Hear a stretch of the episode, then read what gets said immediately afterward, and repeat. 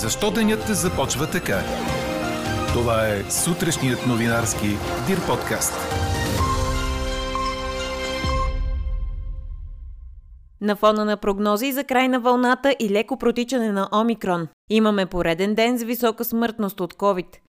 И Великобритания се отказа от издаването на златни визи, възползвали се предимно заможни руснаци. Англия и Германия бедстват заради невиждани бури. И въпросът ни към вас днес – обмисляте ли покупка на имот, за да спасите парите си от инфлация? Пишете ни на подкаст news.dirbg.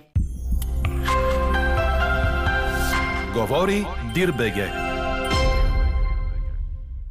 Добро утро, аз съм Елза Тодорова. Чуйте подкаст новините тази сутрин на 18 февруари. След дъждовната сутрин през деня се очаква облачността над по-голямата част от страната да намалее до слънчево време.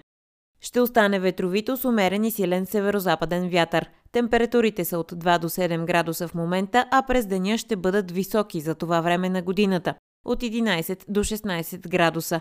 Такава е прогнозата за петък на синоптика ни Иво Некитов.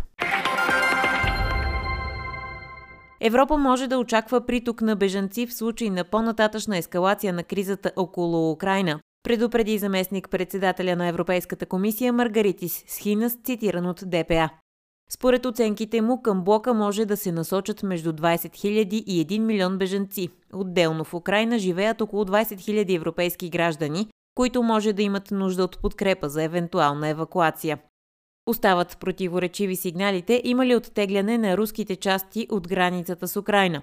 Според ръководителя на специалната мониторингова мисия на Организацията за сигурност и сътрудничество в Европа, в Украина избликът на напрежение през изминалата нощ, цитирам, може би отслабва, след като преди това от сряда вечерта до четвъртък сутрин са регистрирани около 500 експлозии. След 11 часа обаче регистрирали 30 на експлозии. Според представители на ООН обаче напрежението в и около Украина е на най-високата си точка от анексията на Крим от Русия през 2014 година. Заместник генералният секретар по политически въпроси на ООН Розмари Ди Карло изрази загриженост от съобщенията за нови нарушения на спирането на огъня. 4626 са новите случаи на COVID у нас. Положителните проби са 18 на 100 от тестваните. И докато новите случаи намаляват, се наблюдава висока смъртност в последните няколко дни. На фона на прогнозите за отминаване на вълната и лекото протичане на Омикрон, вчера са починали 105 души. Преди ден бяха 93, а на 16 февруари 187. В болници се лекуват малко над 5500 пациенти, 588 са в интензивни отделения. По-големият процент, между 80 и 90 на 100 от тях не са вакцинирани. Интересът към ваксините обаче е все така трайно нисък. За последното денонощие поставените дози са 5700. И поглед към горещата точка през последните три седмици. Канадската полиция арестува двама лидери на протестиращите в Отава шофьори на камиони, след като по-рано се закани да разпръсне продължаващата близо три седмици акция. Камиони с полицаи пристигнаха в близост до парламента и работници издигнаха допълнителни заграждения около правителствените сгради. Силите на реда блокират и голяма част от центъра, за да попречат на протестиращите да получат подкрепления. Протестиращите срещу COVID ограниченията обаче не се разпръснаха и свираха предизвикателно с клаксони. След като вчера депутатите у нас сложиха край на възможността за получаване на българско гражданство срещу инвестиции, в Великобритания се отказаха от издаването на визи за инвестиралите 2 милиона британски лири в страната. За вътрешния министр Прити Пател това е част от борбата с финансовите измами и незаконното финансиране. Така наречените златни визи привличаха доста заможни руски инвеститори, отбелязва Reuters. Четирима мъже са арестувани след пожара в четвъртък срещу петък в необитаема сграда в Бургас. Задържаните водели скитнически начин на живот. Обитавали стая на втория етаж в зданието, като често вечер палели огън, за да се стоплят. Същите са направили самопризнания за пожара. Няколко часа след потушаването му обаче е подаден повторен сигнал за друг пожар на същото място, който е потушен в ранните сутрешни часове вчера, съобщи БТА. Горялата постройка е държавна собственост. тъй като от години се руши областната управа в Бургас предприе действия да й се намери стопанин. Имотът представлява терен с площ от 831 квадратни метра, като 230 квадратни метра са застроена площ. Сградата се състои от два самостоятелни обекта на три нива. 11-годишното момиче, което изчезна в монтанското село Сумер на 22 януари, е открито мъртво, съобщи нова телевизия. В издирването на детето се включиха полиция, водолази, доброволци и дрон. До вчера след обед нямаше и следа от детето. Тялото му беше намерено в нива в близост до селото вчера. Аутопсия трябва да установи има ли следи от насилие и кога е починало детето. Четете още в Дирбеге. Волейболният ни шампион Хебър Пазарджик завърши с две победи в рамките на 24 часа с дебютното си участие в групите на Шампионската лига, предаде Корнер. Хебър победи белгийците от КНАК Рюзеларе с 3 на 0 гейма в зала Василевски, след като вчера надви същия съперник с 3 на 2 в символичното си гостуване, което отново се изигра в Пазарджик. Така родният шампион приключи участието си с актив от 7 точки, спечелен след 3 победи и 3 загуби в група А на най-престижния клубен турнир по волейбол. Това обаче не бе достатъчно за пазарджикли да продължат напред в надпреварата.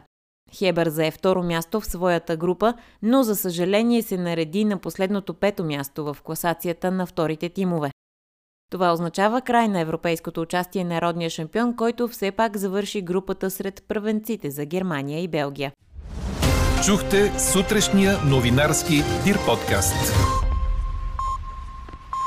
Подробно по темите в подкаста четете в Дирбеге. Какво ни впечатли преди малко?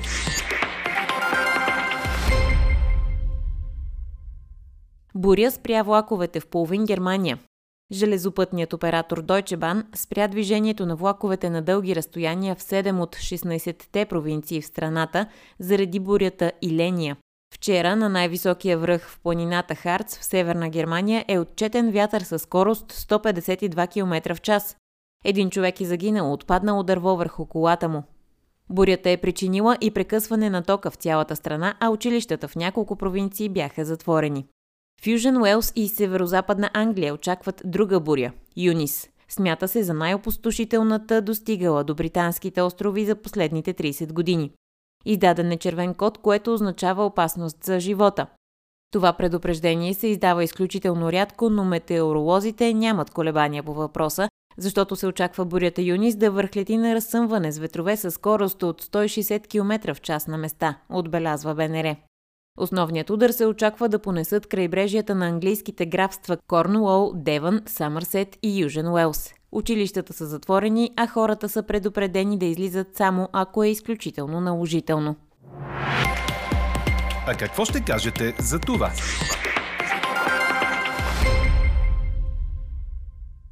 Жилищният пазар в България е уязвим, предупреждава Европейският съвет за системен риск.